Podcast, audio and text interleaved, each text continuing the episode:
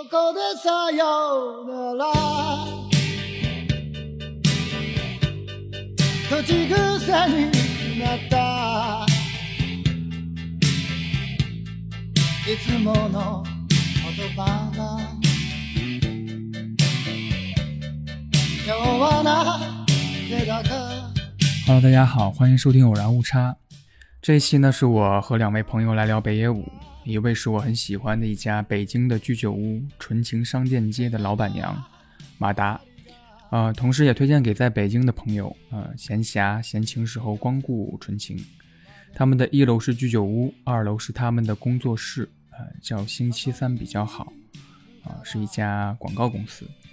呃，另一位阿花老师呢，是一位自由撰稿人。啊，节目正式开始录制前，我打开了录音，啊，正好聊到了马达他们在去年的时候为呃《菊次郎的夏天》大陆院线公映的时候做了一个短片，呃，短片以简笔漫画的形式邀请大家重回影院，呃，来看这部可能已经看过很多遍的电影。あの、この映画さ、ネットでもあるよ。バカ野郎。そんなの関係ないんだよ。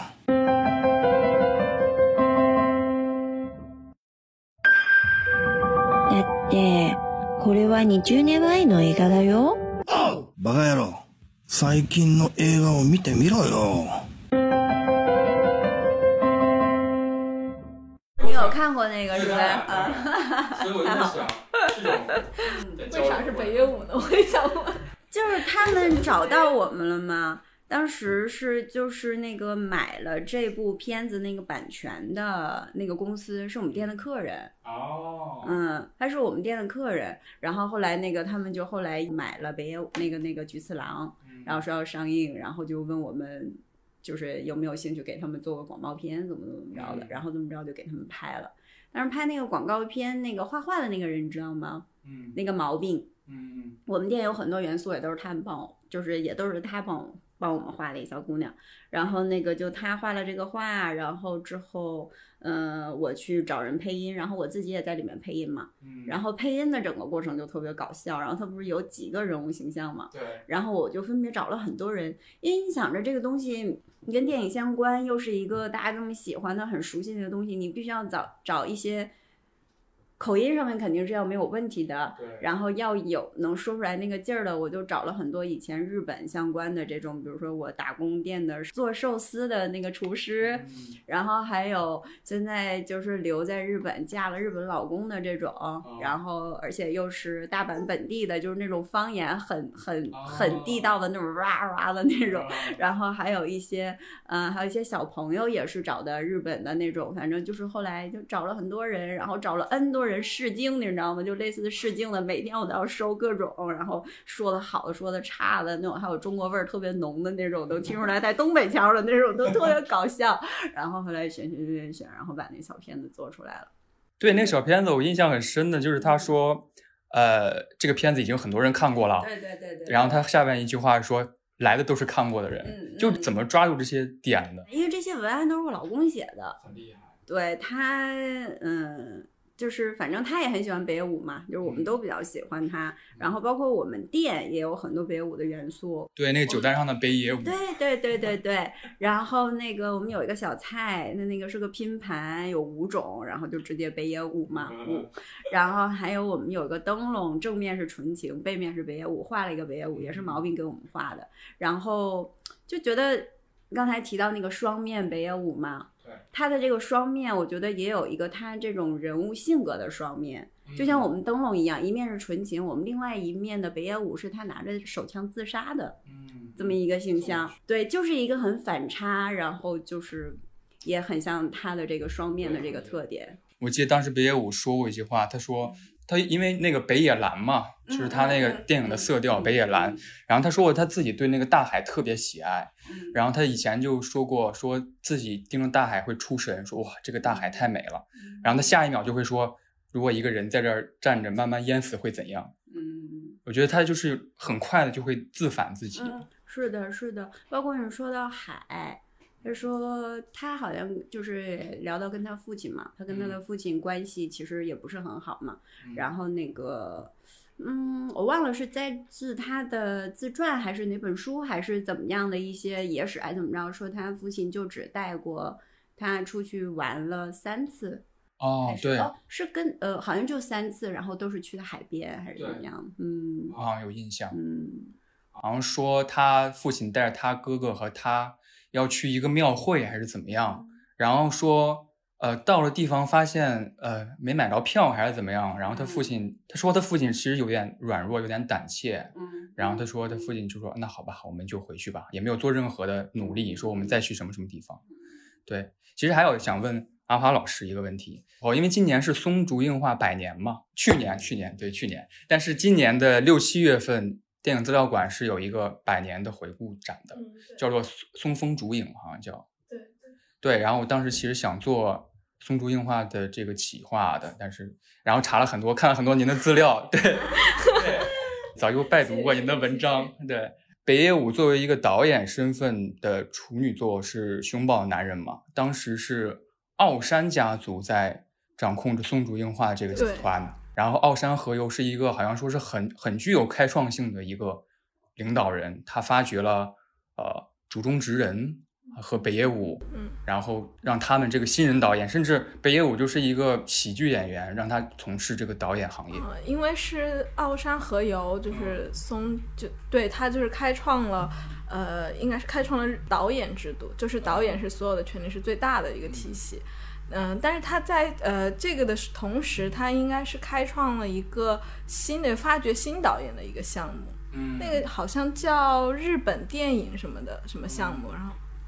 对他在那个地方，他就会就是更有自由度一点，就是去发现发现日本的新人。我觉得竹中直人应该也是他们那那个支线去做做的一个尝试他。好像监制了从八九年一直到《花火》，都是他北野武导演作品的监制，还有那那年夏天宁静的海奏鸣曲什么的。对，那个时候我日本电影它还是一个就是，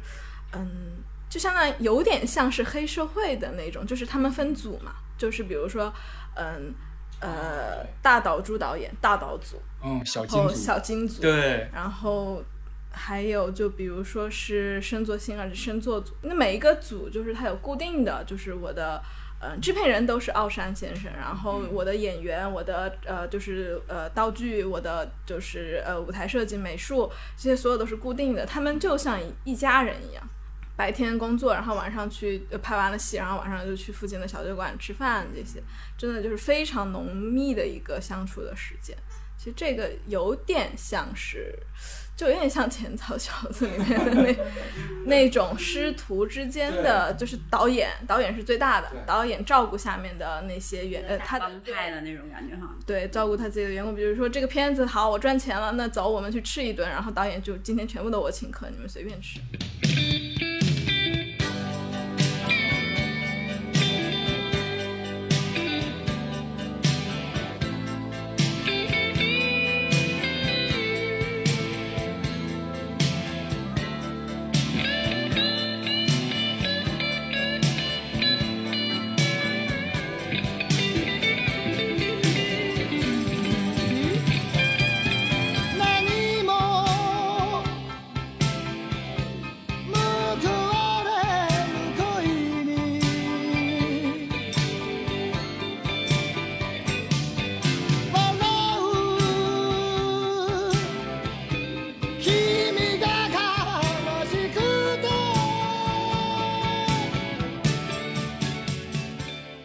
竟然切入主题了，那不如我做一个正式的开始吧。对，Hello，大家好，欢迎收听《偶然误差》。偶然误差是一档以名词解释为起点的播客，我们在试图对一些有趣的词条进行解释的过程当中，难免会出现一些偶然的误差。呃，那么这期我们要谈的词条呢，叫做“浅草小子”。我也很高兴请到两位嘉宾，两位嘉宾先跟大家打个招呼吧。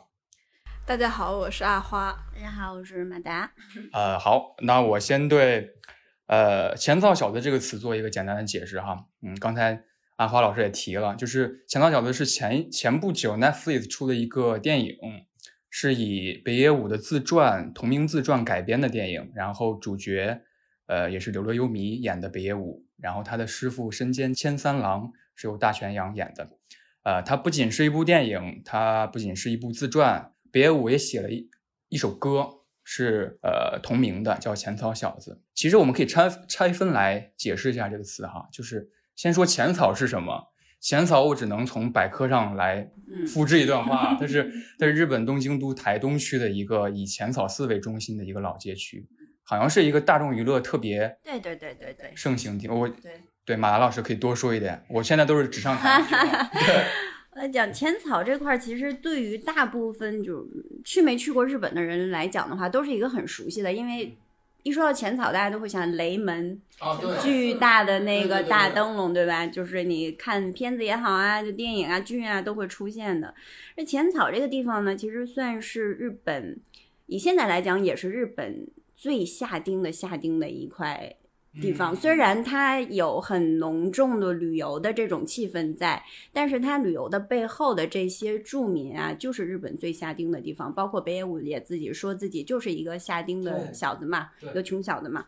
那稍微可以稍微带一点点历史啊，就是那块儿是很早很早很早以前，我看了一下那个介绍，是说推古天皇时代，那已经很久了。就是说附近的居民捞出了一个。很小的一个金的观音像，然后就觉得哎，这东西挺神的，就从就水里面捞出来了。然后那个渔民捞的，然后就想着哎，那我们就把它供奉起来吧。然后附近大家就一起集资，就是这些村民就集资盖了一个小小的一个，算是一个庙吧。对对对对，因为它是佛像，所以它就是要盖寺庙。嗯，然后盖了之后呢，但是那个地方就总遭火灾。就是屡次被烧，可能就觉得可能是不知道是风水有点问题还是怎么着的。然后后来到了那个江户那个时候，是德川家康，然后把这个浅草寺重建，然后才把它盖成一个比较大的一个寺庙。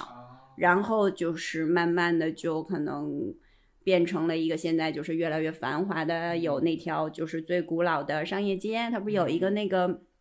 那个中间是商业街嘛，它是日本最古老的一条商业街，是一六八八年的样子就开始已经有了。那它是怎么跟大众娱乐这些？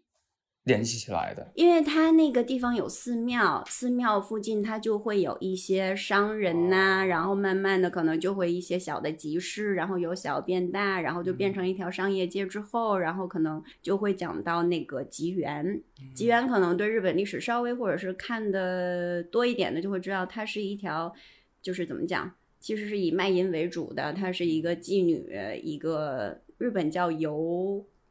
锅应该叫油锅是吧？油嗯，这不是《鬼灭之刃》油锅篇吗？对对对，又嘎克，又嘎克，然后里面的人叫叫 又九，然后就是像吉原，比如说我们看那个花魁，花魁其实就是在吉原里面是最高级的，因为花魁最高级，她就不能说是妓女了，她只是卖艺不卖身，嗯，就是这样。然后那个他现在那个吉原现在。就是在浅草附近，我看一下啊，它现在叫千素了。哦，嗯，千座库现在就叫千素，而且那个吉原当时是江户幕府就是指定的，呃，也不能说指定，就是公认的，公认的一个油锅，就是就罩着的，其实是由幕府罩着的，上面有人的。对对对对对，为什么日本可以现在还可以，就是嗯，可能可以做这些东西，都是因为以前就是政府在支持搞这些东西。包括电影里面，他的那个弗朗斯加，弗朗斯加的那个地方，离那个千素现在那个千素三丁目跟四丁目附近，还是存留着一条非常有名的叫 Soap Land，不知道男生知不知道？其实就是我们经常会叫叫什么土耳其浴啊、泡泡浴啊，就这种其实是日本非常有名的风俗业里面的一种一个种类。我不知道到时候能不能播啊，反正我就先说。对，就日本风俗业有很多种，但是呢，大部分百分之九十的风俗的这种产业是不可以烘帮。烘帮我不知道你知不知道，就本番，本番就是我好像知道，不能直接搞的意思。就是你可能摸摸、搂搂、亲亲或者怎么怎么着的，或看看，但是有一小部分是可以烘帮的。烘帮的话。比较有名的地方就是千宿，就是以前就是现在的千宿，以前的吉原存留的这个 Soapland 的这一条街，和大阪有一个叫飞田新地的，你知道吗？嗯，也是一个非常有名的地方。有机会可以去。嗯，为数哦对为数不少的就是可以烘帮的地方，所以就是它那个地方也比较有名。就包括为什么就是那个浅草那块儿会聚集了一些，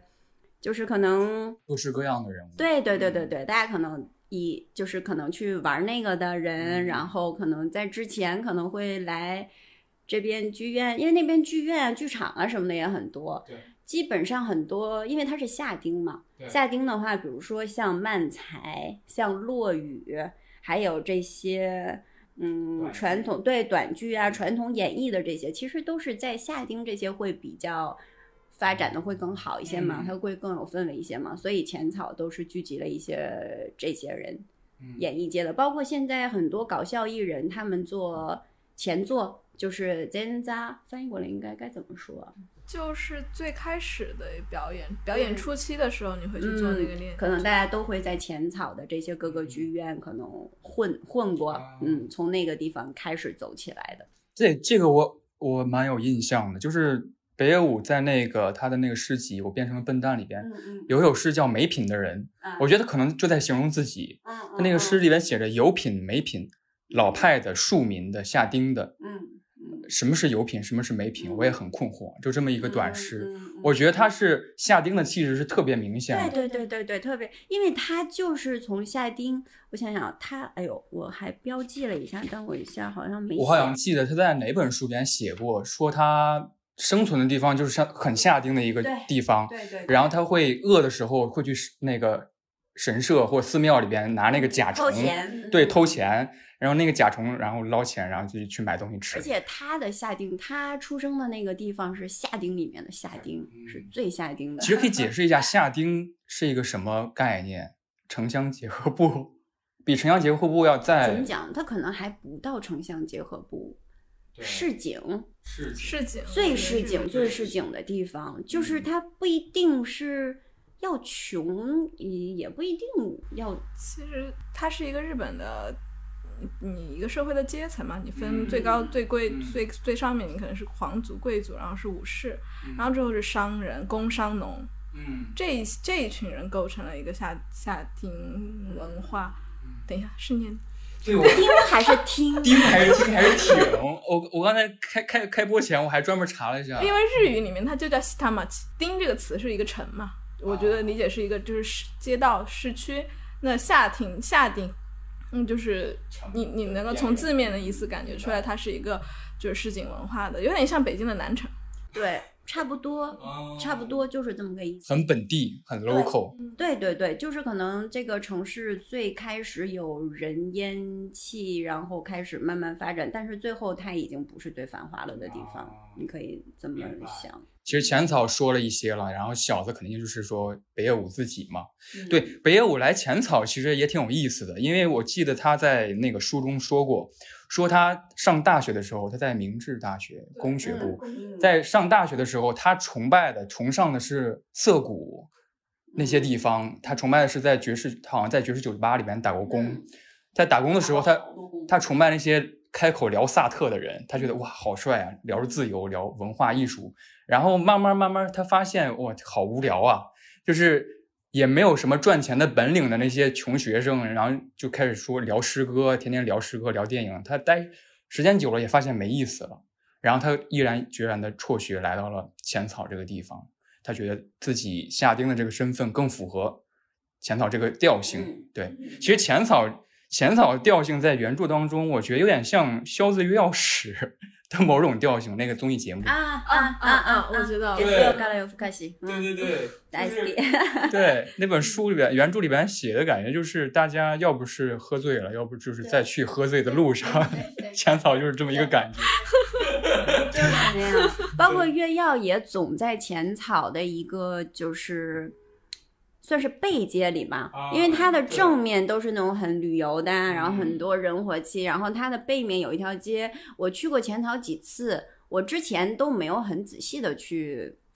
去逛那个地方，因为我就觉得，哎呦，这就是个旅游的地方，没有什么好看的或者干嘛的。然后后来几次去多，我就觉得，哎，浅草不应该只是这样。然后我就开始摸索很多，就是偏离它的主中心的位置嘛，就发现哇，真的。就晚上就是那样的，就大家都是迷迷瞪瞪的，然后就说话就是那种，然后全都是喝多的，而且也不光是说年纪大的人，也有很多年轻人，可能大家也是比较向往这种吧，就觉得哎，这才是有生活的那种感觉在吧。北野武在那个诗集里边写了一首叫《浅草 Rock》的一首诗，我觉得翻译很好，他他这么写到的，说这条街没人管你有钱没钱。这条街霓虹灯即使熄灭了也是不夜街。这条街没人管你吐在路边。这条街你即使你即使端出一头海狮也不会被发现。然后这条街吃鸽子也没有人有意见。这条街死了人也不会造成骚乱。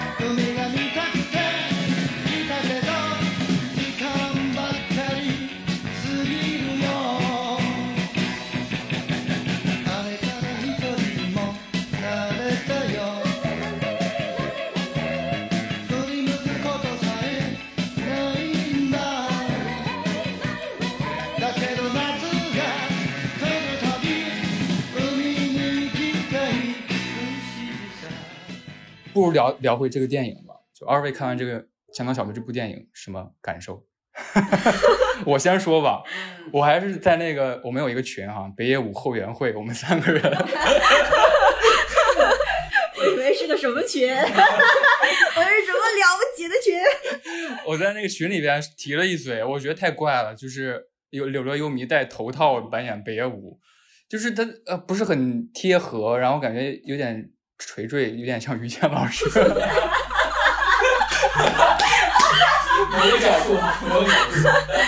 对，但是他还是很像的，就是那声线，然后他他他一些动作是真的很像的。可能我觉得他甚至可能邀请过北野武来演，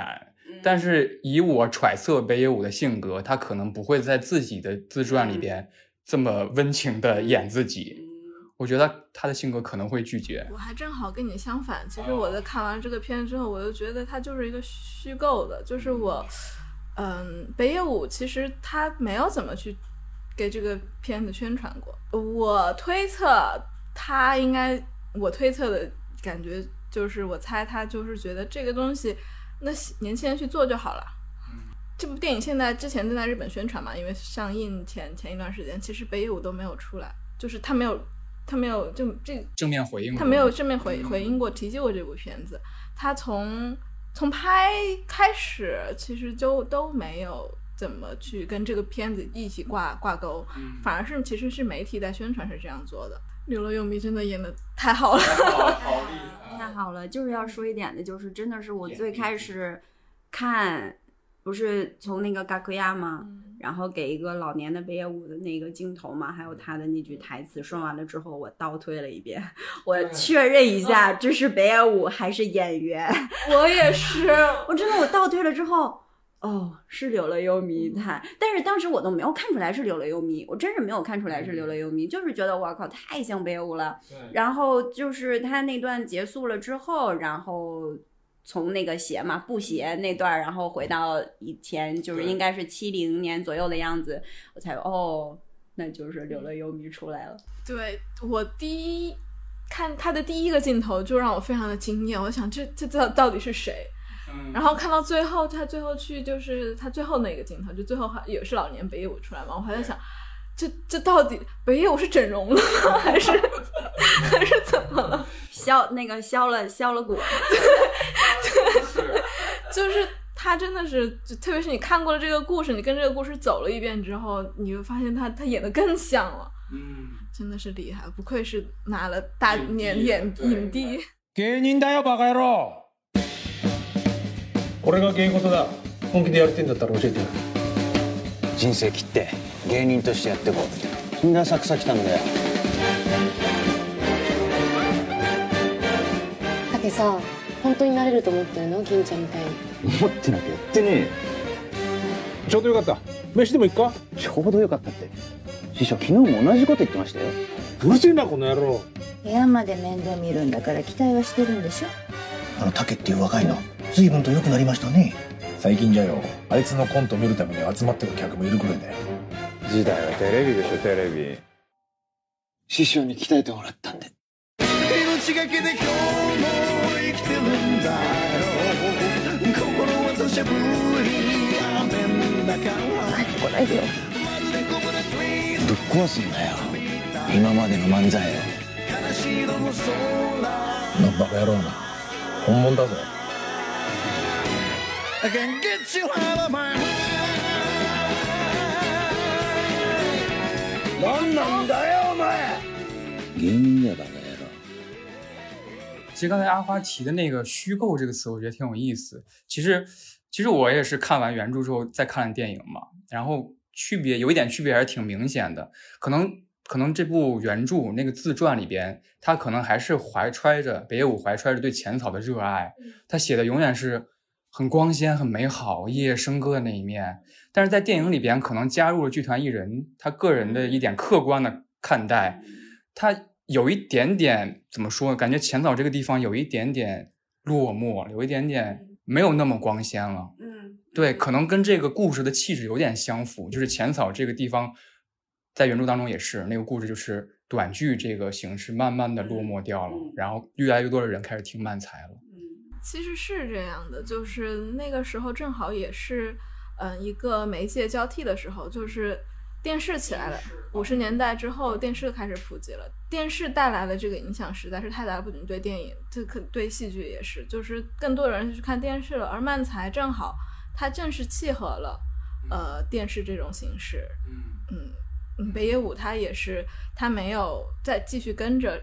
深见老师。嗯去再继续去学这个短剧，他他他选择了去去嗯往电视这方、这个方向走。我在查查那个资料的，因为申健老师的资料特别少，嗯，很少。嗯，他他基本上他就是被称为是浅草最后的一个艺人，就是他拒他始终是拒绝了去参与电视的节目的录制，他其实是可以的。所以我就觉得很有风骨、哦。我不无论是读原著还是电影，我觉得申健老师真的很有很有气度、很潇洒的一个人。大泉洋也很厉害，能够支撑起这个角色。其实，其实说起深见，说起短剧，呃，不如说说这个师徒关系吧。就师徒关系，我当时看完之后，我其实想的是另外一部电影《红红江鱼》。嗯嗯，我想的是那个电影，嗯北野武变成了一个老师嗯，北野武变成了一个师傅，然后开始讲落雨这件事儿。落雨其实也在国内吧，不是一个很大众的概念，然后可能跟短剧有一点点相似的那种地方。然后我觉得这个师傅在他心目中的这个，就这个词在他心目中还是有很奇妙的一些元素在的。他可能有意在模仿申健老师的一些人生态度。其实我也正好是想到了那个红江雨，啊。因为嗯，因 为我其实特我喜欢落雨，就落雨就是嗯，不熟悉日本文化的朋友们可能不太知道落雨是什么。落雨其实是呃大白话说就是日本的单口相声，嗯，就是很早的 stand up comedy，但是它嗯是也是夏丁文化的一种呃嗯。呃一个表呃表表演艺术嘛，就是浅草这个地方也是听落雨很很多的地方。那个《红江鱼》那部片子，它其实的原型是一个叫呃利川弹治，哦，一传 就是利川弹治，它其实是一个落雨落雨呃派别里面的异类，嗯。就是它呃那个电影里面也讲了嘛，他脱离了落语协会，就是日本的这种传统艺能，它都是有一个协会的，就它都是有一个大的一个呃体系的，就比如歌舞伎也有，能剧也有，然后落语也有，但是利川利川弹治这个人，他就脱离了那个协会，嗯其实他这个其实和北野武的气质是很相符的，就是他北野武也不跟着电影圈玩儿，他也不跟着电影圈玩儿，就是嗯、呃然后利川他自己开创了一个派别，就利川派、利川流，然后他立他自己的规矩，就是那个电影里面也讲了嘛，就是呃，一般都要先去前座，你要先去表演，你要先从就是呃，你的技艺是从你的不断的表演和你跟着师傅去打杂去学的，但是。呃，利川不是，他就是说你你不用去去表演，你不用先来就去表演去背那些东西，你先去，你先去在那个驻地去给我干一年活，对，生活一阵子。对对，他这种就是，嗯，我觉得他在艺术观上和人生观上是跟北野武是相近的，在师徒关系上也是，他也是就是，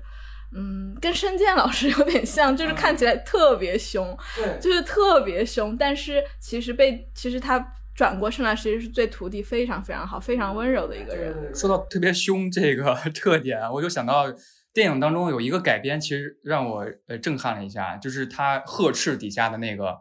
客人吗？呃客人说嗯不好笑的地方就不要乱笑，你会毁了他的。嗯这个在原著当中是其实是北野武以一个回忆的方式写，说嗯申健老师曾经说过这么一段话，但是真实表演出来，我还是印象很深刻的。就是申健其实是一个他的性格和他所坚持的东西，是一直在默默的影响着北野武。然后北野武之后在一个纪录片当中好像说过类似的话，他说电影的观众很大程度上会叛逃你，就是此刻喜欢你电影的人，在为你叫好的人，可能下一个下一个时刻就会反对你。和现在的互联网很像。对，是是有点像的。对，他当时，他当时还是造就你和毁掉你的是同一拨人。对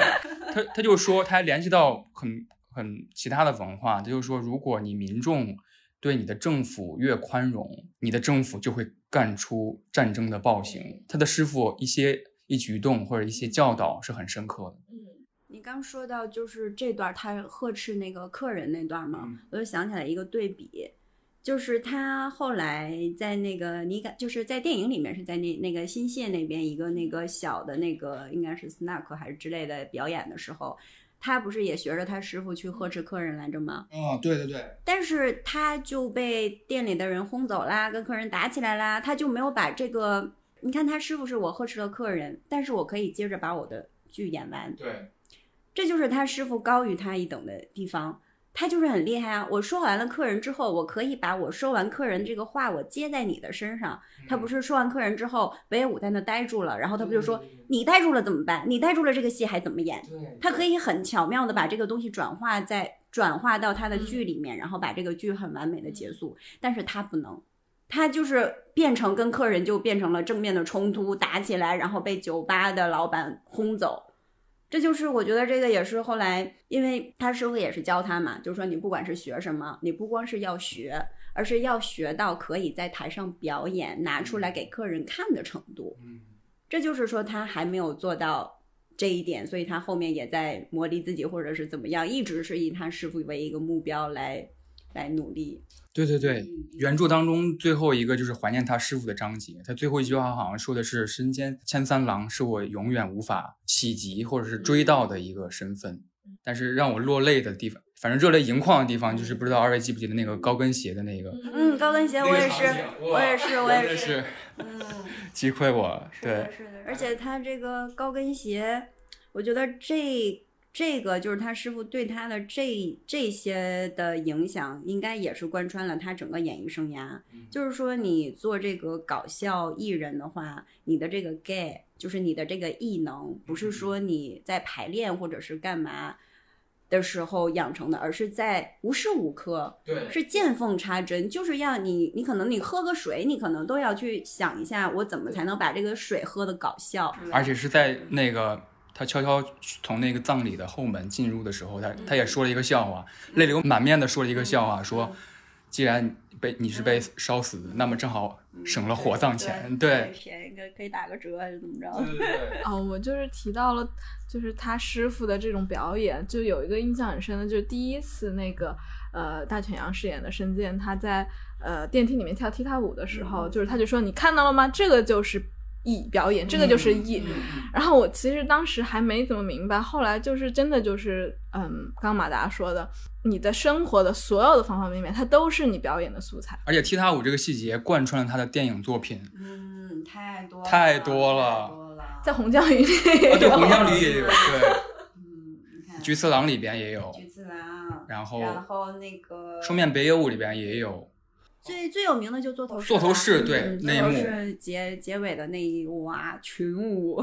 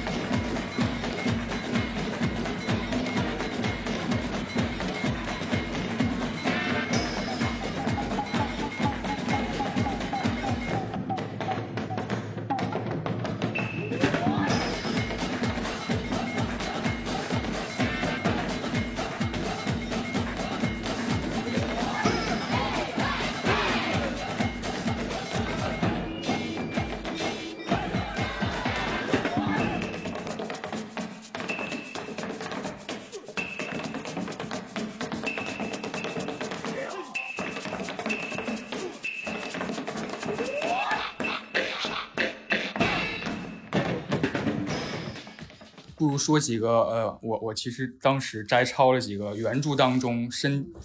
他的他的师傅，还有一些很有趣的一些段落，嗯给他徒弟们相处之中有一些感动的事儿哈。嗯呃，他写的是呃，电影当中也描绘了他深见其实是一个生活生活上比较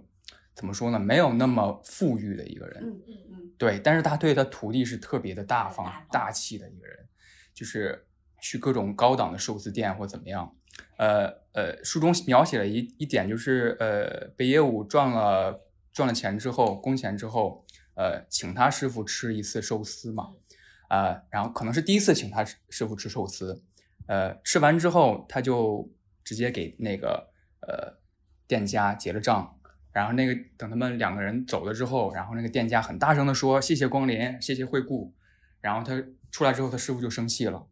说你要等我走之后，你再把钱付了，不要让你同行的人听到感谢你付钱的声音。我觉得就很微妙，嗯对，这是这是完全就是 人情世故，对，很微妙。还有一个细节就是，呃，他跟他师傅去，还有他的那些朋友去去哪儿玩了，呃，去一个新的好像是酒吧还是脱口秀俱乐部玩了。然后当时有一个舞女刚好恰好过生日，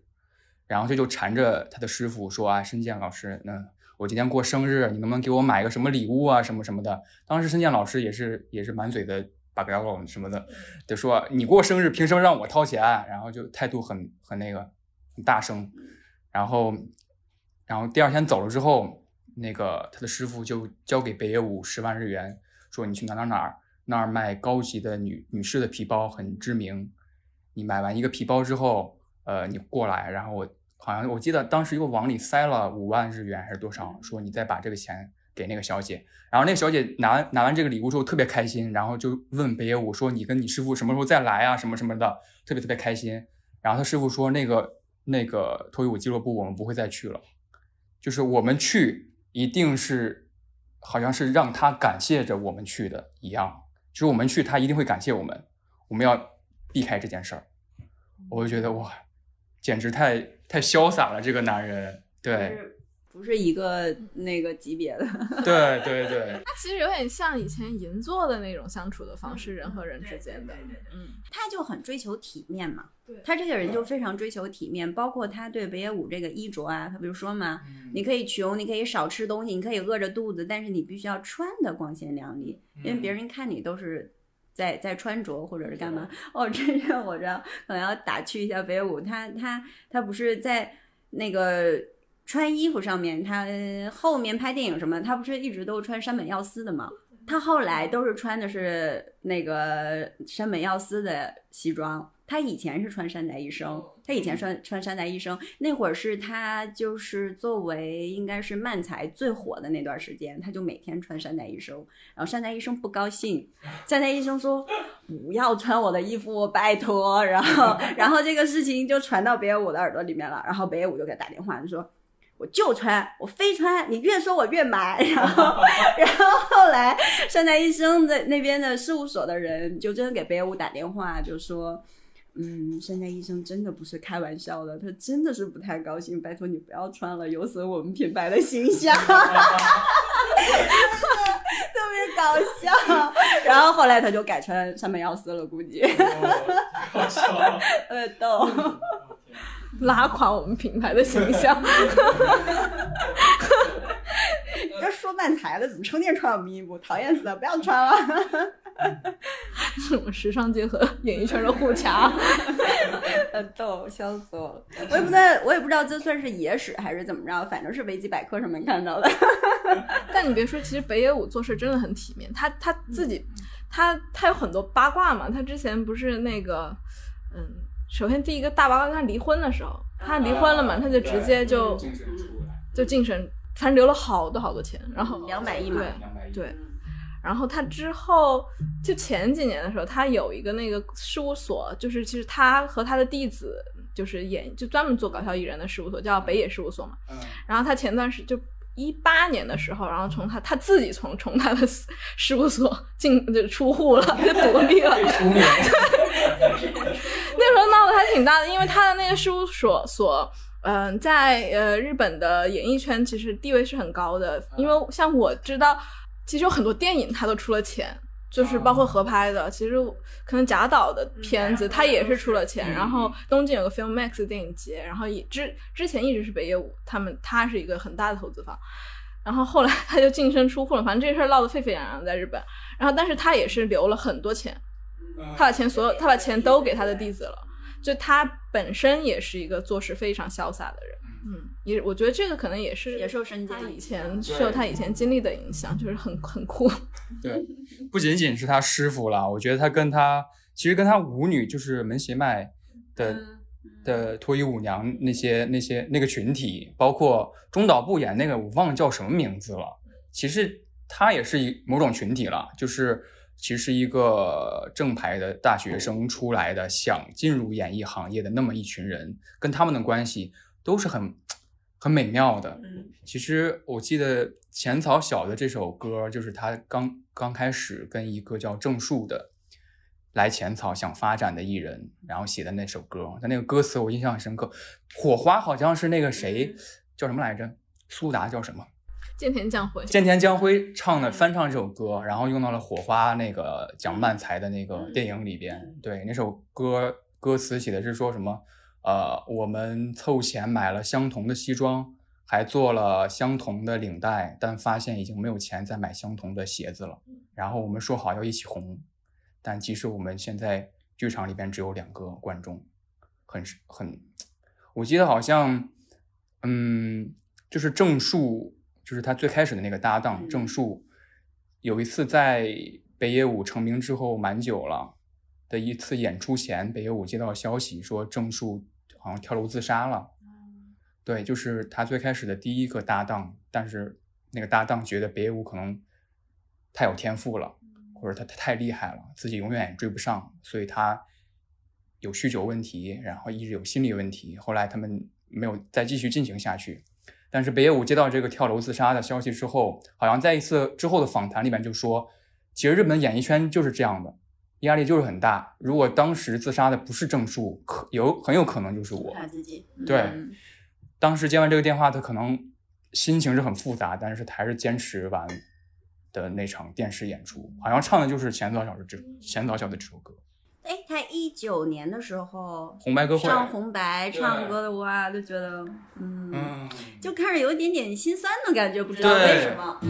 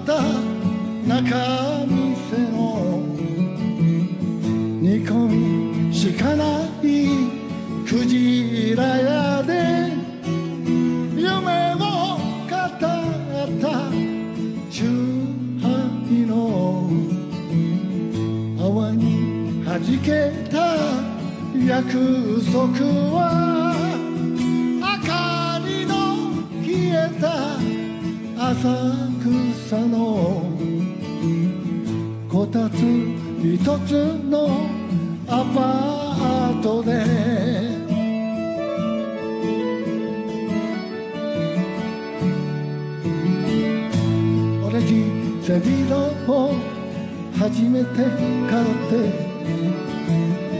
同じ形の状態作り同じ靴まで買う金はなくいつも笑いのネタにした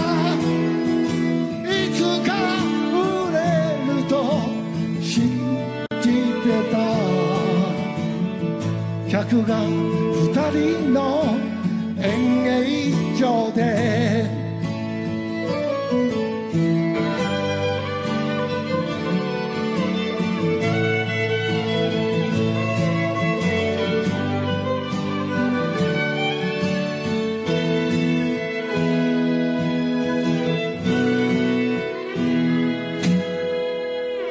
一人訪ねたアパート。傾け。懐かしむ。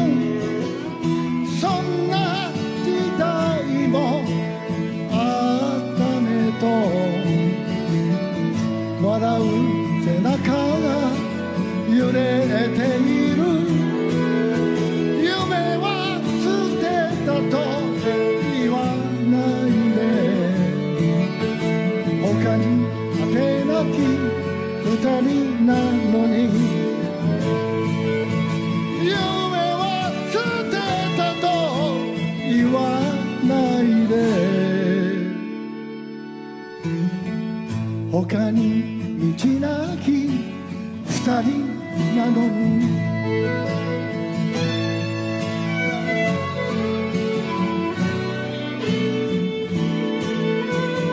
哎，而且他那那个红白歌会我还注意到了，就是他介绍北野武的时候，他用的是 Bito Takisan，啊，比特大嗯，对，就是呃 双彼得那个组合，就是漫才组合的里边给北野武的这个名称。其实北野武他的身份其实区分的很开，嗯，是的，他在日本，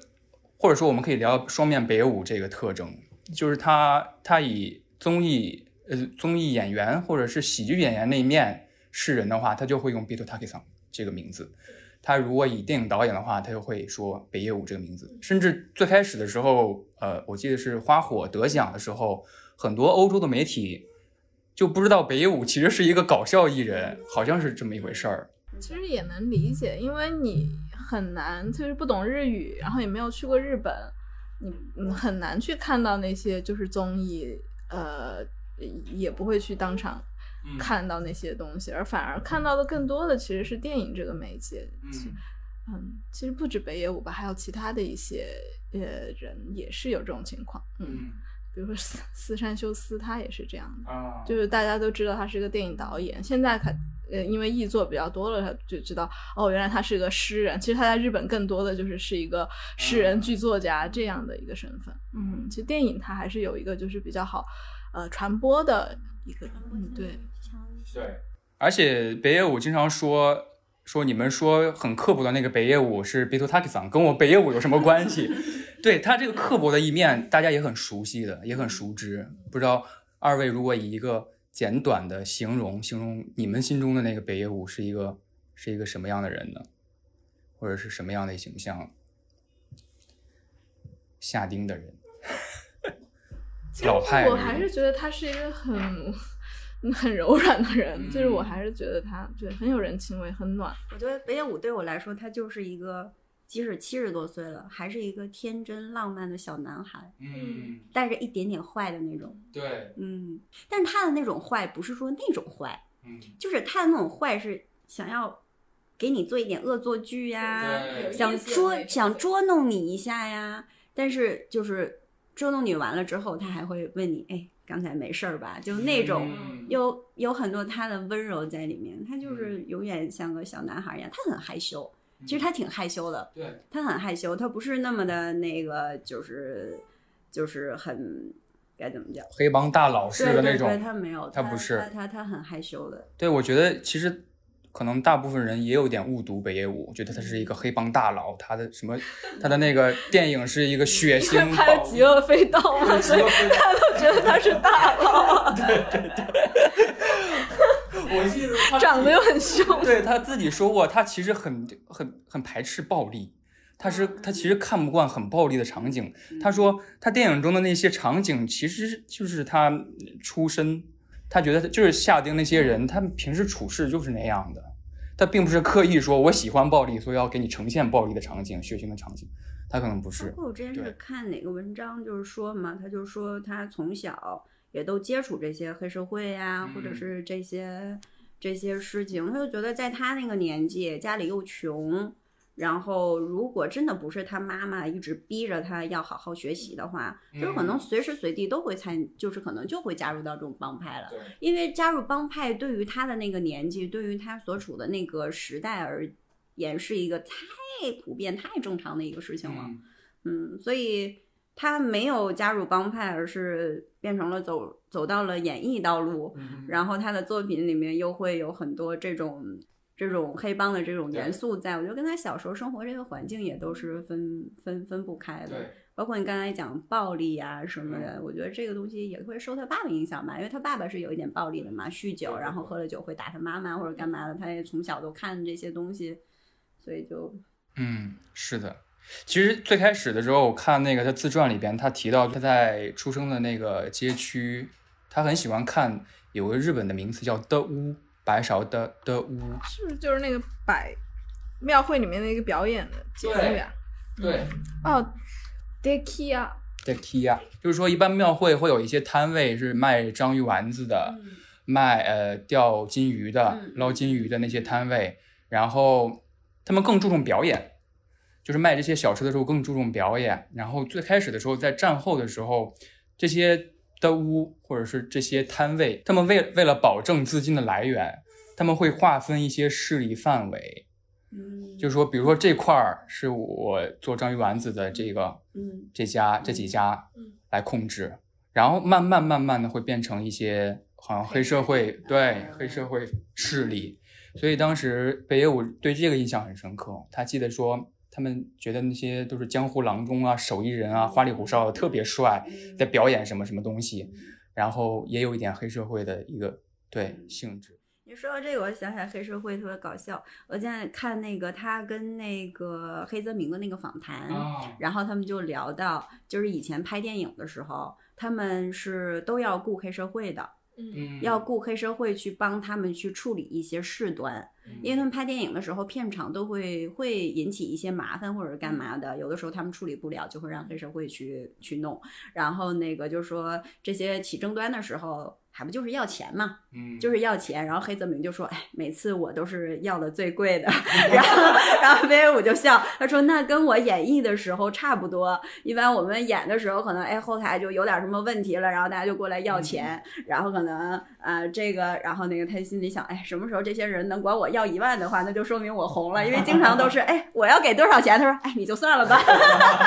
就是就是又变成一个段子。我觉得他也很厉害，他就每次讲这些东西的时候，都会变成一个很北野武风格的一个段子，你也觉得哎很搞笑，嗯，鬼子嗯，对对对。其实也想说了，就是为什么我们一遍遍在重提北野武，就甚至北野武在今年奥运会的时候，他又被 太搞笑了，就就觉得很典型的北野武的说话风格，或者他会吐槽的事儿，堵嘴都堵不住，我的主持人都已经崩溃了，不知道该怎么接了，完了，我今天要被苦逼了。那主持人一直在圆场，一直在找补，说：“哎呀，这疫情嘛，也情有可原。”然后北野武一直在说：“还我的钱。”对对对，太可笑了。对，但其实他说出了大部分人的心声吧，就没有人敢说，因为那是一个没有人敢去发声的枪，就什么日本有一个那种就是枪打出头鸟，你就，但他就他可以，他就我不怕，他估计他其实应该也得得罪了很多人吧。就其实我在查就是《前野小子》的时候，就是说这个剧本很多日本公司也不让接。哦，是吗？哦，嗯。八卦，这真的是纯纯八卦，没有实锤的。但这个剧本身好像也没有涉及到很多不能，就是因为他，我觉得他可能跟日本的演艺公司，我有有也分吧，分派吧什么的，反正。我就看那个油管上面，下面有就有评论在写说，当初就是剧团艺人，他拿到这个想要拍这个片子，就没有没有日本的公司，就是后来就是网飞出来做了这个事情，大家他们八卦听一下。其实他当时他其实北野武现在在准备一个新的电影，叫手，对，叫手，是一个呃那个呃时代剧，也挺难的，嗯。他很多片子都是他自己就是出资，然后自己弄。他前段时间就前几天他才就是有新闻，就是说呃，就是说说他可能就他那个新闻节目他也不做了，哦，就那个 TBS 的那个，就他大放厥词的那个 新闻节目他也不做不做了，然后他就是会更多的时间去投入到他自己的创作里面。年纪也大了嘛，他自己在他的主页上写的是。我就我就不过是说那个深夜的节目，这个老我这个老对我这个老年人来说，身体上有点吃不消。那些媒体就在大放厥词，又在说我说这说那的。对，北舞北舞今年是七十几，七十四，七十四了。嗯，那还行，还早，还早，还早。你看，你像东木，东木都多大？对啊，东木九有没有九十也差不多了吧？我感觉。伍迪艾伦多大了？我感觉也不小了，感觉他们可以开一个老年俱乐部了。我天呐，我都觉得他都已经越长越要看不到了。老爷子可能在在在演演爵士吧，有可能。他们可以组个队儿，我觉得 可以组个乐队了，真的都是爵士。对对，北野武这个性格是一以贯之的。其实不管是大放厥词，还有之前的那个比较著名的 Friday 事件嘛。星期五事件就很厉害，就很绝，很像他做的。就是，而且包括这个事情完了之后，大家的看法其实也没有，就是说也挺公道的。会觉得那个记者本身也有错吗？嗯嗯，错在那个记者嘛，他不应该就是说让当事人受伤啊，或者是干嘛的。可以啊，讲一下。那那你你，我这是给我自己挖坑是吗？不要悄悄 Q 我，我会 Q 你的。我想，我希望没有记错，其实就是八六年，八六年的时候，对。然后日本有一个那个八卦杂志，就是文文艺春秋下面的一个八卦杂杂志，叫 Friday，就星期五。然后他们那个杂志有一个记者，然后去嗯。呃，就想去追北野武当时的出轨对象，就是那个出轨对象是一个学生，还是个，然后他就那个记者就跑到那女女学生的学校门口去堵人家，然后就把那个录音笔支到人家门，支到人家的那个面前，叫叫人家叫那个女生讲，然后还就是用了一些暴力让那女生受伤了，然后北野武知道这个事情就是非常的愤怒，然后他就叫了他下面的一一一一批弟子，对他的弟子叫做北野军团。然后就是说说你们你们去那个文春星期五的编辑部去警告他们一下，但其实北野武是没有说就是要用暴力的。嗯，然后他们的让北野武的弟子就就去了那个编辑部，然后去到他们的编辑部，然后就可能就是先是就是生气吧，可能就是说骂了他们一通或者是怎么的，然后后来就起冲突了。然后因为文嗯就是星期五杂志那边他们也很冲。然后说自己没有错啊什么的，然后结果就形成了一个冲突，然后就后来就呃记者负伤了嘛，然后后来因为这个事儿，然后北野武还就是被告了，就是还被判了六个月吧，六个月，六个月还八个月。对对对，他那个记者就被告之后，然后去呃出完庭之后的那个记者招待招待会嘛，然后我看了他就非常的坦诚说啊，那我用暴力的确是不对啊，然后就接受这个方式啊，然后还有那记者问他说，那下一次下一次发生这种情况你会怎么办？然后他就说，嗯，之前也是因为。可能就是读书读少了，没有不知道有法律，还能够通过法律的途径解决这个事情。对对，但后来他们还有出那个，就是汤姆里的那个主持，也老主持红白和那个《世界奇妙物语》的一个戴眼镜的中年的主持人，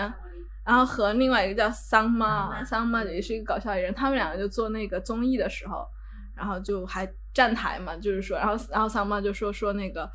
那我可是北野武这一派的，那我我肯定支持他。然后说，然后他说，然后还给观众说，那你们听到了没？那个星期五，那个星期五那个事情啊。然后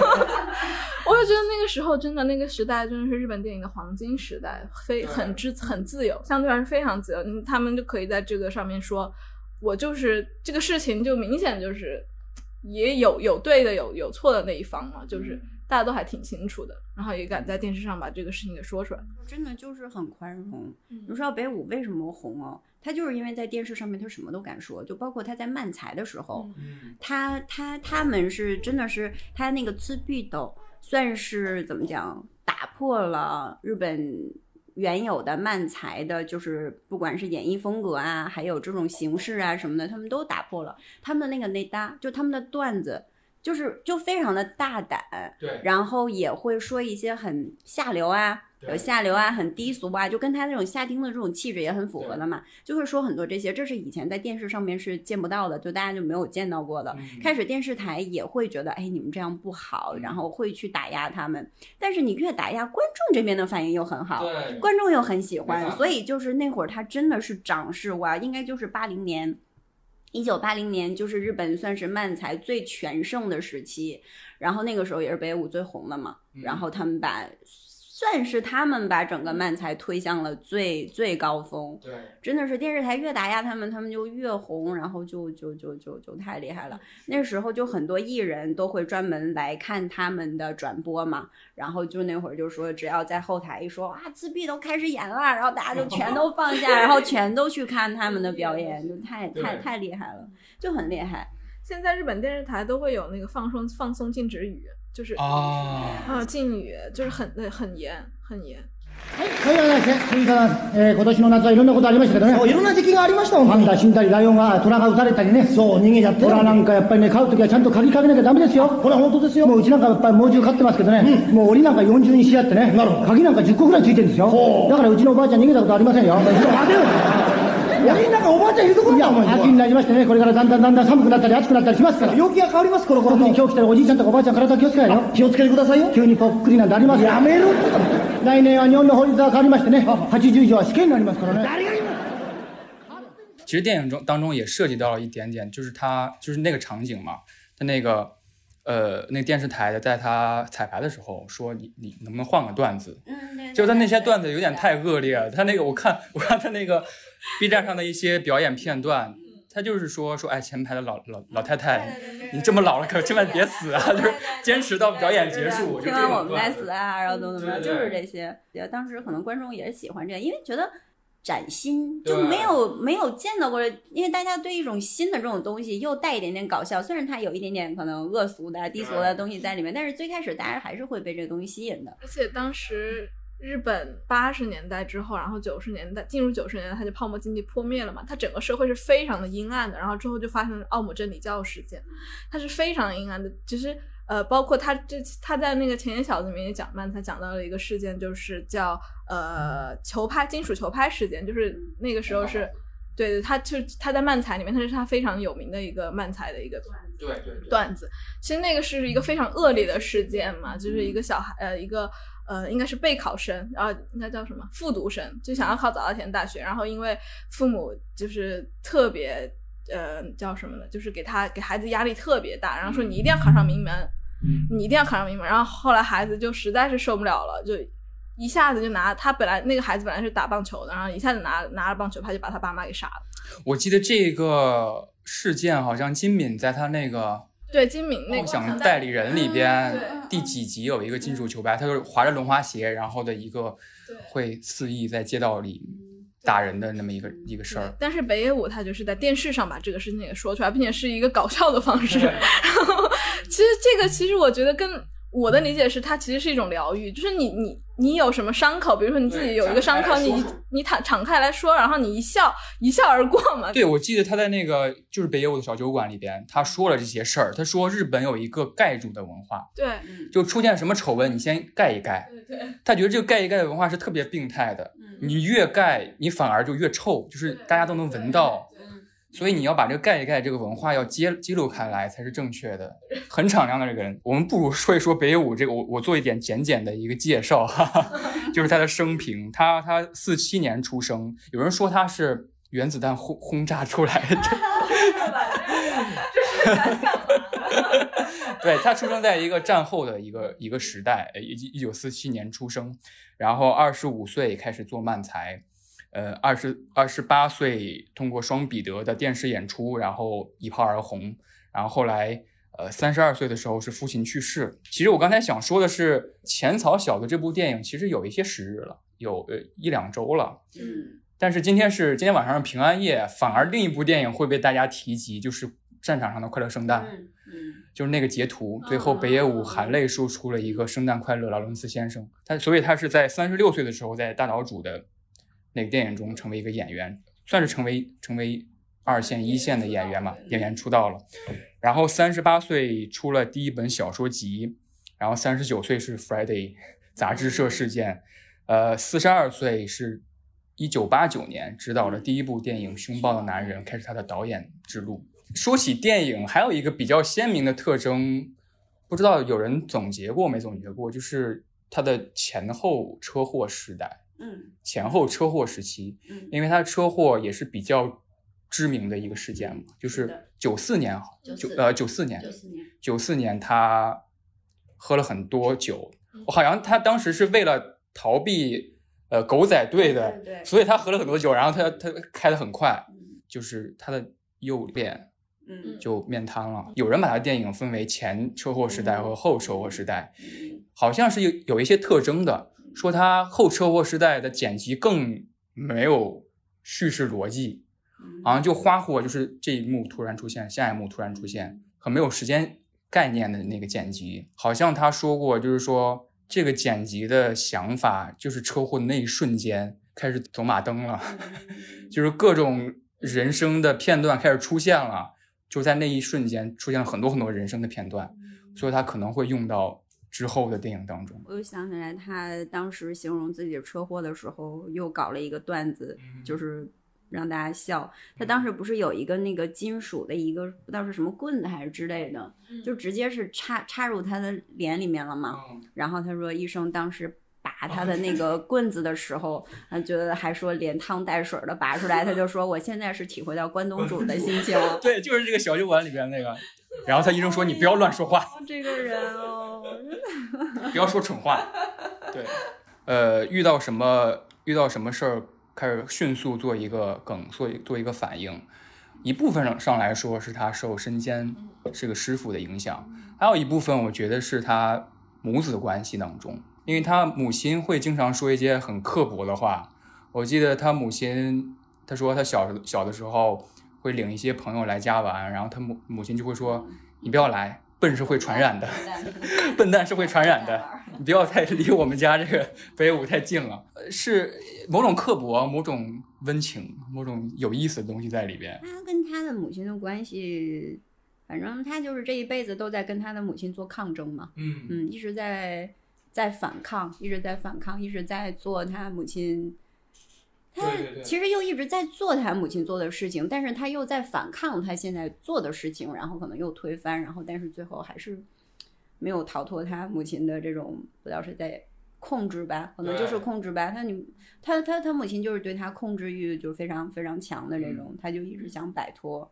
就是他母亲把他那个钱全都存起来的那个事是情，估计应该大家大家都知道对。，就是刚成名的时候，他会一直给那个北野武说，我又缺钱花了，给我打三万日元过来，每个月都会这样。然后他北野武最开始的印象是说，哎，这个这个老婆子怎么天天找我要钱？然后谁知道，在母亲得知自己身体可能不太好的时候，然后悄悄的通过他的姐姐给他一一个存折，那个存折上有多少万？我忘了，一千万日元，都是所有北野武曾经给他母亲打过的钱，一分没动，很温柔。他就在这一刻就觉得，哎，我还是输了。对，而且刚开始北野武成立家庭的时候，他们会闹别扭嘛，他跟他的老婆会闹别扭，然后他的妈妈会打给他的老婆，就是站在同一个战线上，婆媳的关系，说，呃，说对不起，那个那个蠢蛋尽做坏事，但是你千万不要离婚啊，要不太便宜他了。对，会说这种话。对他母亲一方面那种毒舌、那种刻薄、那种直接的气质影响了北野武，另一方面就是刀子嘴豆腐心吧，这种温情可能也被北野武传承下来。就在反对一件事儿的时候，你的心其实可能是好的。说到他母亲这个段子什么，还想起来那个我看了一个段子，就是北野武就从小他都是打棒球嘛，他很喜欢棒球，特别喜欢棒球。然后应该是高中的时候还是什么时候，然后那个他就成天出去，就是反正要跟小孩出去打棒球，他妈就不让，就非让他在家学习。然后好像是有一次是北野武过生日吧，还怎么着的，然后他隔壁的邻居就送了他一个棒球手套。送了一个棒球手套，然后他妈又不让他去玩儿，然后那个他就想着怎么办呢？那我就收到手套也没有用啊，然后他就把这个手套埋在他家后院儿，他刨了一个好深的坑，然后埋进去了，就想哎哪天玩的时候我自己弄出来。然后结果他有一天他有终于有机会出去玩了，他又把那个坑刨出来之后，发现里面手套没了，变成了一摞教科书、参考书。我觉得他妈太厉害了，就就玩不三年，高考五年模拟那种。玩不赢，玩不赢。很很角色，对，很绝。哎，说到棒球棒这个事儿，必须到提到他父亲的一个一个一个事儿了，就是他有一天回家嘛，呃，发现父亲呃很出奇的在做饭，因为他父亲每天就是呃呼之欲来招之以去的，就在各种小酒馆有喝酒，呃，每天有喝酒的路线，从哪个站下一站是哪儿，然后喝完喝醉醺醺回家，然后那一天他发现父亲在做饭，然后很香，然后他突然发现他姐姐养的一只小鸡。就从小养到大的一只小鸡不见了，然后，然后他姐姐回来之后就就问说，哎，我那那只小鸡叫什么来着？小齐还是叫什么？他就问说，那只看到我那只鸡了吗？然后他爸说，喏，就在这儿呢。然后他他他写他姐泪流满面，然后北野武说我的棒球棒呢？然后他爸指着那个烧鸡的那个柴火，我，就在这儿呢。然后他那个姐弟俩就很气愤嘛，就很恨他的爸爸。然后他当时，但是他后来写说。姐弟俩吃的都很香，然后边吃边哭说：“哎呀，这有点香啊 什么的。”说喝了好几碗鸡汤。对，对他爸爸这种有点坏坏的，可能可以说有点混蛋的性格，可能北野武也吸收到了。但是其实我理解，因为当时真的很穷，可能他们真的是吃了上上顿没下顿。他他也理解他爸爸，后来他也尊敬他爸爸。我觉得可能想给大家改善一下。对，对我看那本书的时候，我觉得很搞笑。就是他的上篇写他的母亲，下篇写的是他爸爸。上篇写的都很有电影感，就是从从某个地方，我忘了是东京还是什么地方，回家的途中，那个车上他开始回想跟母亲的交往，然后很像一部电影，就很像北野武执导的一部电影。然后下篇呢，就讲他爸爸的各种傻逼事儿。就很像一个漫才或者是短剧，对，特别是在那那那个写完了爸爸最后一段话，写了一个括弧，说以上纯属虚构，就感觉是一个脱口秀演员的免责声明。对，即使我写我很很我爸很多很多糗事儿，但是可能不一定是他都做过的。对，你们就听一乐。我心里还是尊敬他，尊敬我爸爸的，所以我觉得《阿基里斯与龟》那部电影，就是他以一个扮演一个画家的角色，我觉得有点像他在扮演父亲的一个一个状态，因为他他父亲还是他说过，说画家跟粉刷匠不都是 painter 吗？不都是某种程度上是有点尊敬他爸爸的那种手艺人、嗯。匠人的那种特点的。包括刚才提到，就是这个双面北野武，包括他的生死观嘛，嗯。我就觉得他的父亲跟他的母亲，就我觉得啊他的母亲给他一种生的这种感觉，他的父亲就代表着死，嗯。因为就很多他他跟他母亲的较量的时候，他就会觉得，哎，就是他母亲就感觉让他活下去，他面对他父亲有很多时候呢会他会觉得哎去死吧，就是就是很矛盾、很很那个的这种这种这种反差。然后就是你看他跟他母亲就是一生都在较量，他跟他父亲之间，我觉得他是一生都是缺失，嗯因为他从小都一直在缺失着他父亲的爱嘛。你刚才说那个就是那个那个《爱丽丝基于龟》里面，他有一些他父亲的缩影。我觉得菊次郎其实也是他对于他自己父亲的一个补完的一个计划。我觉得，嗯因为你想，菊次郎夏天他本来他的父亲就叫菊次郎嘛，对，然后还有这个菊次郎，就电影中菊次郎的这种性格，他日常游手好闲呀，或者是做一些不着调、不着谱的事情，然后就也可能也像他真实的父亲的一个缩影。但是他通过电影去将他可能自己看不到的那一面，父亲的一些温柔啊，嗯一些有爱啊、或者一些很温情的啊，包括他就是亲情这些方面的这些小细节，包括最后去见他母亲什么什么，就是很多东西他我不知道，算是可能是他自己的想象吧。但这些想象，我觉得可能是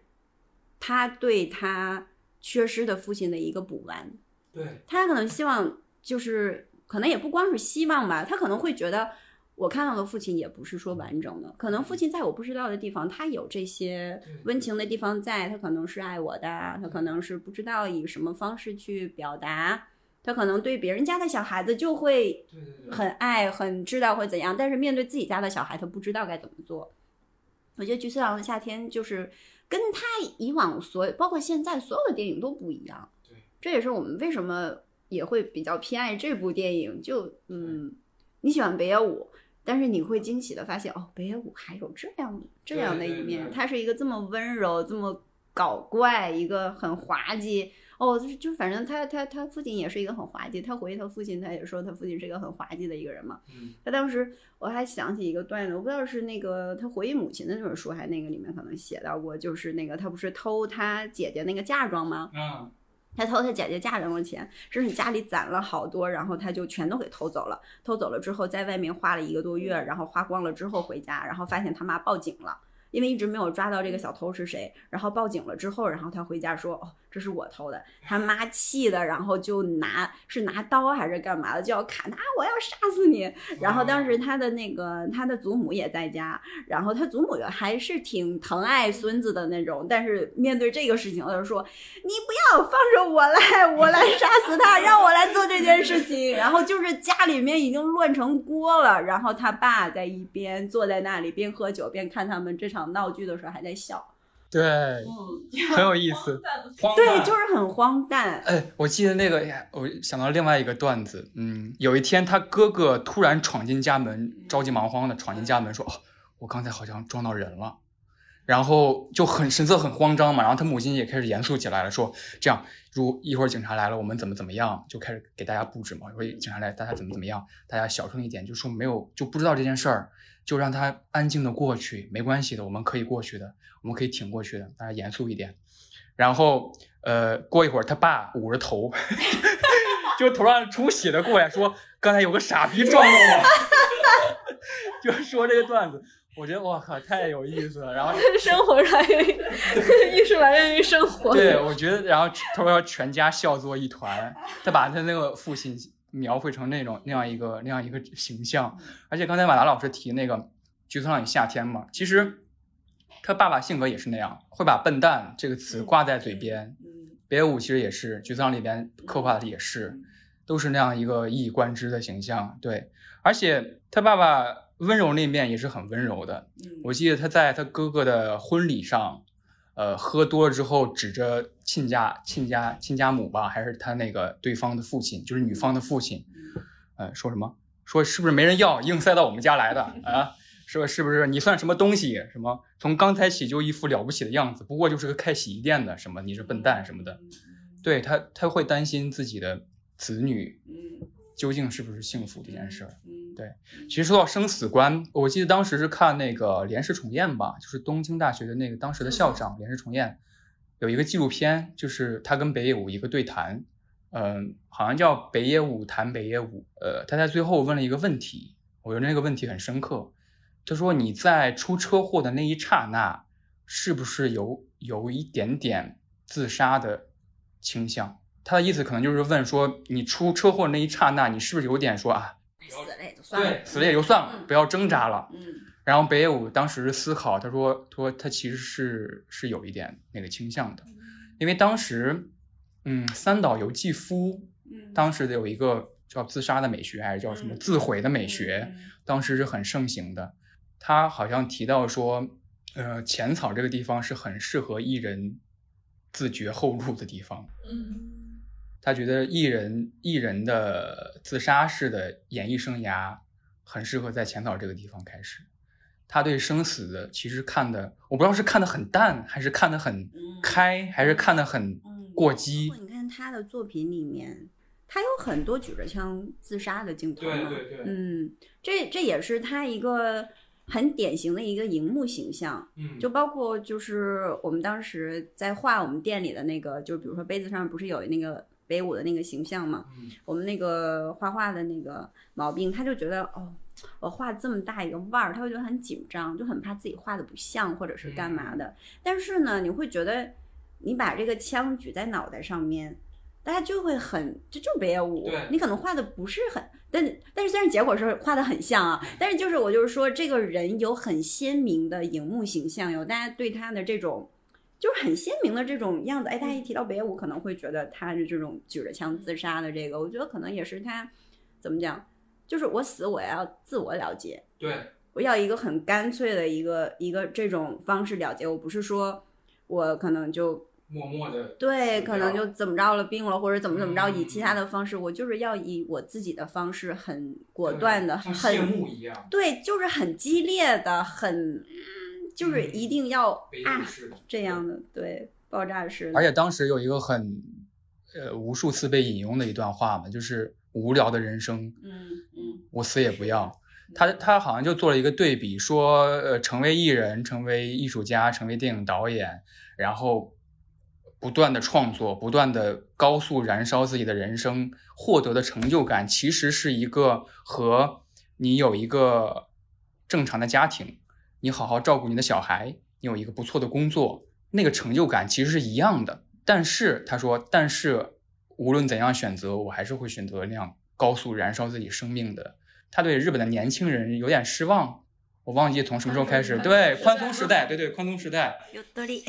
他觉得没有干劲。但是年轻人怎么怎么这样，是吧？现在日本整体就是就是这样，而且应该可能是越来越严重了啊。他还挺老一老派的，我觉得他有他他有很明显的那个年代，就是战后那个年代成长起来的那个那一代人的那个呃精神和风骨在嗯在在。他也他也在就是《小酒馆》这本书里边写了他对很多事儿的态度。他觉得年轻人不要听太多有经验的人或者前辈的话，他们眼中的人生他们还没过明白呢。你要过你自己的人生。嗯，怎么说？我突然想到另外一个人，我想到韩寒，他好像说他好像说过一句话，说呃，就是我们这些人听惯了小话，看见一些人说正常的话，就会说他在说大话。我觉得可能用在北舞身上有点相似。就是那个啥，刚说到那个那个凶暴的男人那会儿吗？嗯那个本来是要那个深作新二拍的，那部电影是本来是指定是让深深作新二拍，然后但是呃交涉的时候可能是档期呀，或者可能也有可能是片酬啊，或者就是说各个方面都不是很合拢，然后才让北野武拍的。那会儿北野武也没有接触这些东西嘛，完全没有接触，而且他那会儿在电视台特别的火，有巨多的电视就是节目要上，然后结果他的那个凶暴的男人是以什么形式拍的呢？因为他那些节目也不能推，还是要保持着节目本身，然后他就每一周去拍一次电影，就是一周去进行摄影一次，然后把这个电影拍完的。然后当时就说有一个影评人就是回顾当时就是拍这部电影，就说哇，就是想象不到这是一个工作多么辛苦的一件事情。嗯就是他那会儿真的是每天都要上通告，他有巨多巨多节目，然后还要再去拍这个电影，然后又是没有拍过的嘛。我那天看就是那个他跟那个黑泽明。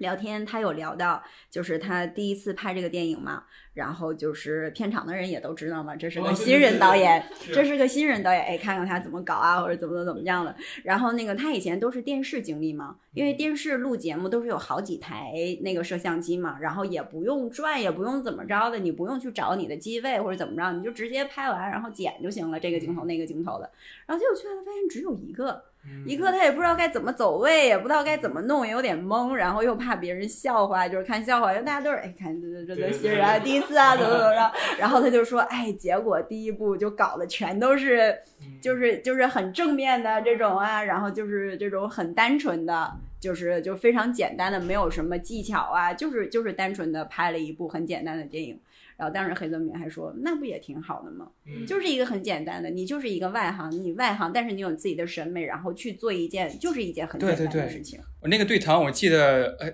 因为黑泽明很喜欢他嘛，对，黑泽明好喜欢他，好喜欢他，我觉得是一种精神的传承。他说日本的电影未来交给你了，然后他黑泽明就问北野武拍电影的一些经验或经历，其实北野武说。他没怎么看过电影，对对对对。他某他他拍，对他拍电影之前好像就没怎么看过电影，所以当时他有那个紧张的情绪，他觉得摄影师在暗暗观察他，到底是不是一个专业的人，对，很有意思。但是北那个黑泽明其实是对他这个态度是表表示肯定的，说你就应该这样，你不需要看很多电影去拍电影。有点像小金刚开始，小金在那个豆腐酱的豆腐酱的哲学里边，他会提到一些，他觉得不要太考虑电影。的技法，如果太考虑电影的技法，那那电影事业交给十个人来拍就够了，不需要小金我了。不是北野武不是也说吗？他说有的人是以成为导演而目以为目的，有的人是他只是导导演是他表达的一个方式。所以不仅是导演，北舞同时还是诗人和画家。对他的画家身份是他在车祸之后静养的时候开始画画，他的那个画也是很很奇妙，一看就是。天赋异 禀，天赋异禀，是是，就是很天马行空，你不知道这个人脑子里面在想一些什么东西或者怎么样，而且他还很喜欢画动物嘛，对，他觉得动物比人可爱多了，这点他跟黑泽明很像，黑泽明画画也非常的好，是吗？嗯，黑泽明拍电影他会把每一帧都画下来，他们是有，我觉得他是有这种，就是据我的观察，这样的这样的导演或者这样的艺术艺创作者，他会有一个呃。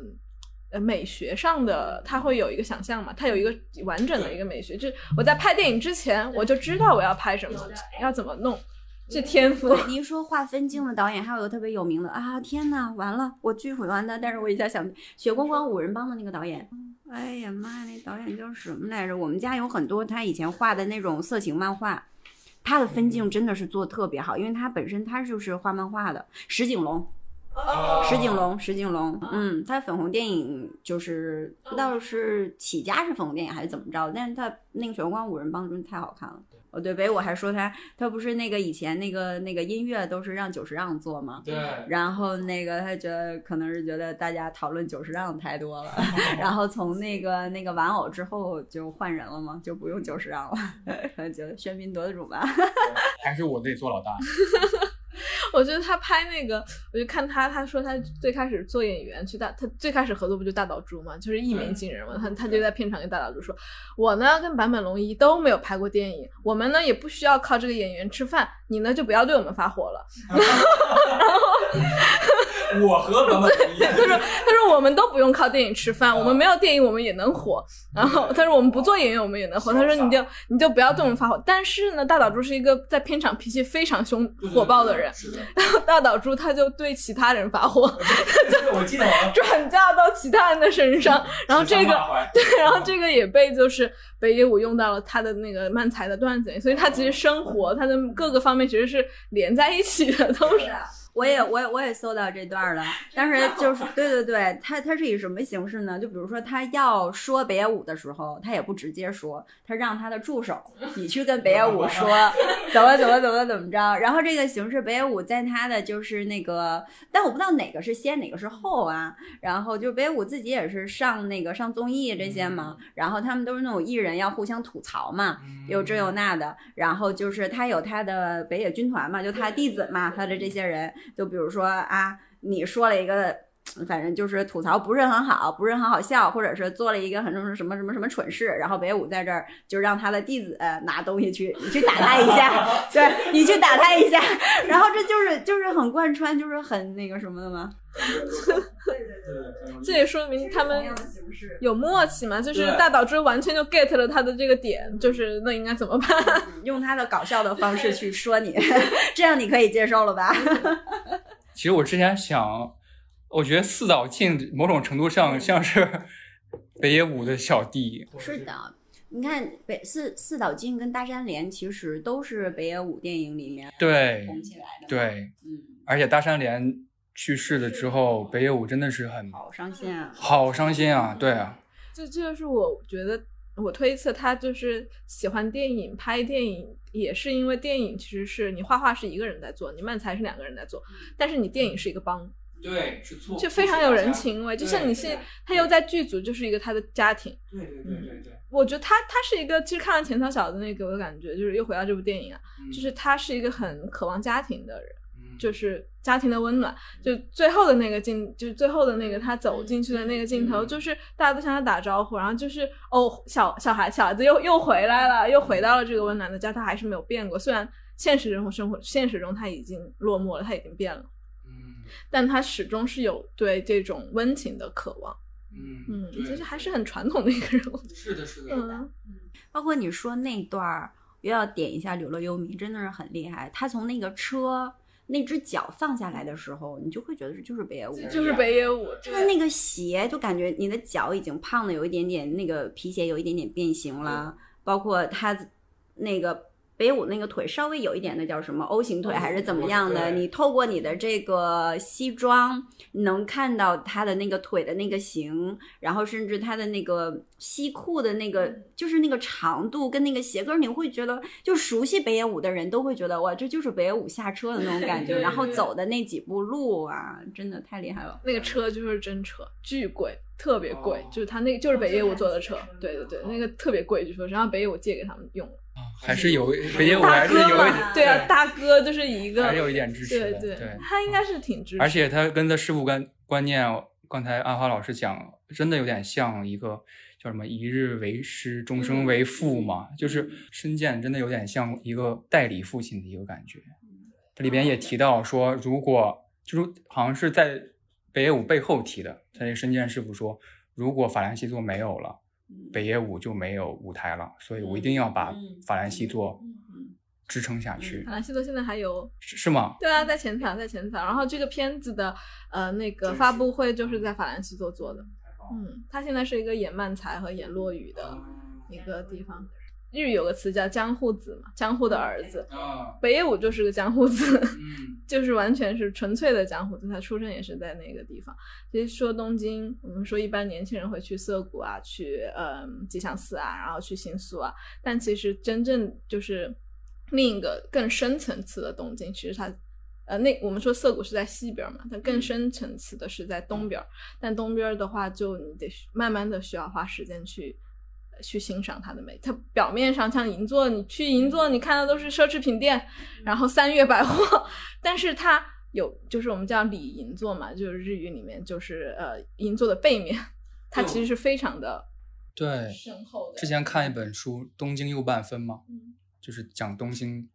那一部分的，很美妙，但是又是一个不会随意轻易对外人展展现的。他的样子，而且当时好像我查资料的时候说他还是一个游戏制作人哦，是吗？他做了那个北野武的挑战状，我查那个资料，我觉得这个游戏特别有意思。这个这个游戏名叫北野武的挑战状，他是制作人之一。有几个细节吧，好像一出生你就是一个白领还是怎么样，然后你被你被你的上司给训斥了，说你这个笨蛋怎么怎么样，然后没有任何教程告诉你该干嘛，然后其实你上来可以一拳把你的上司给击倒。然后呢，然后就 game over，了就是把所有百分之九十的日本人都是八嘎。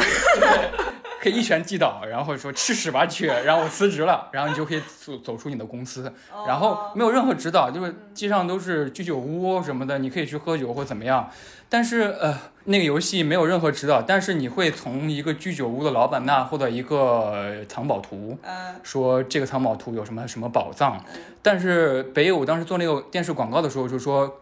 他这是给全日本的一个挑战状这个游戏，因为没有任何的指导。你可能瞬间就死掉，可能只有百分之一的人能最后拿到这个宝藏，就是中间设计了各种很奇怪的谜题和挑战，就是我我我记得一点，说什么，你拿到宝藏图之后，你很开心，然后你在居酒屋喝了一通酒，说哎呀我马上要有钱了，然后你一觉醒来会发现会发现你在家中，然后你老婆呵斥你说笨蛋怎么又喝成这样，好像落雨。对对对最近才听了一个落雨的段子，跟这个然后特别像。你会有一一个选择说很像《虎鱼龙》里面的段子，就那个，那就落雨的那个捡到了钱，然后一觉醒来。对对对对对，我记得那个第一集里边，然后在这里在这儿你会有一个选择，说是说呃，就是顺从你的老婆的意愿，还是说就此离婚？说你一个臭婆娘什么什么，如果你不在这儿选离婚的话，你到时候去到那个岛上，你马上要拿到那个宝藏的时候，会突然出现你的老婆，啊，说你个八嘎，你赶紧给我回家去，然后掂着耳朵你就回去了，然后你就是离那个藏宝图就一步之遥，然后就 game over。还是会被老婆还是会被老婆制约。抓妻管严，其实。对对对，我这游戏太有意思了，处处显显现着这个北野武的一些小女人，女人制约了北野武的一生。你不管你再怎么大佬，女人永远自己说，他说我是全世界最大的恋母，那个马萨空，我的现在开一期了马萨空。我当时觉得，我觉得这个人肯定恋母，然后好，很美妙。今天我觉得差不多了，感谢两位老师能跟我聊一聊北野武，谢谢谢谢，祝大家圣诞快乐圣！诞快乐。哎，是在圣诞直播吗？不是，我们今天是在圣诞的今天录的，录的时候可能元旦之后了呗。呃过呃，播时候下周吧，我尽量。哦，那还挺快。祝大家圣诞快乐！圣诞快乐，圣诞快乐。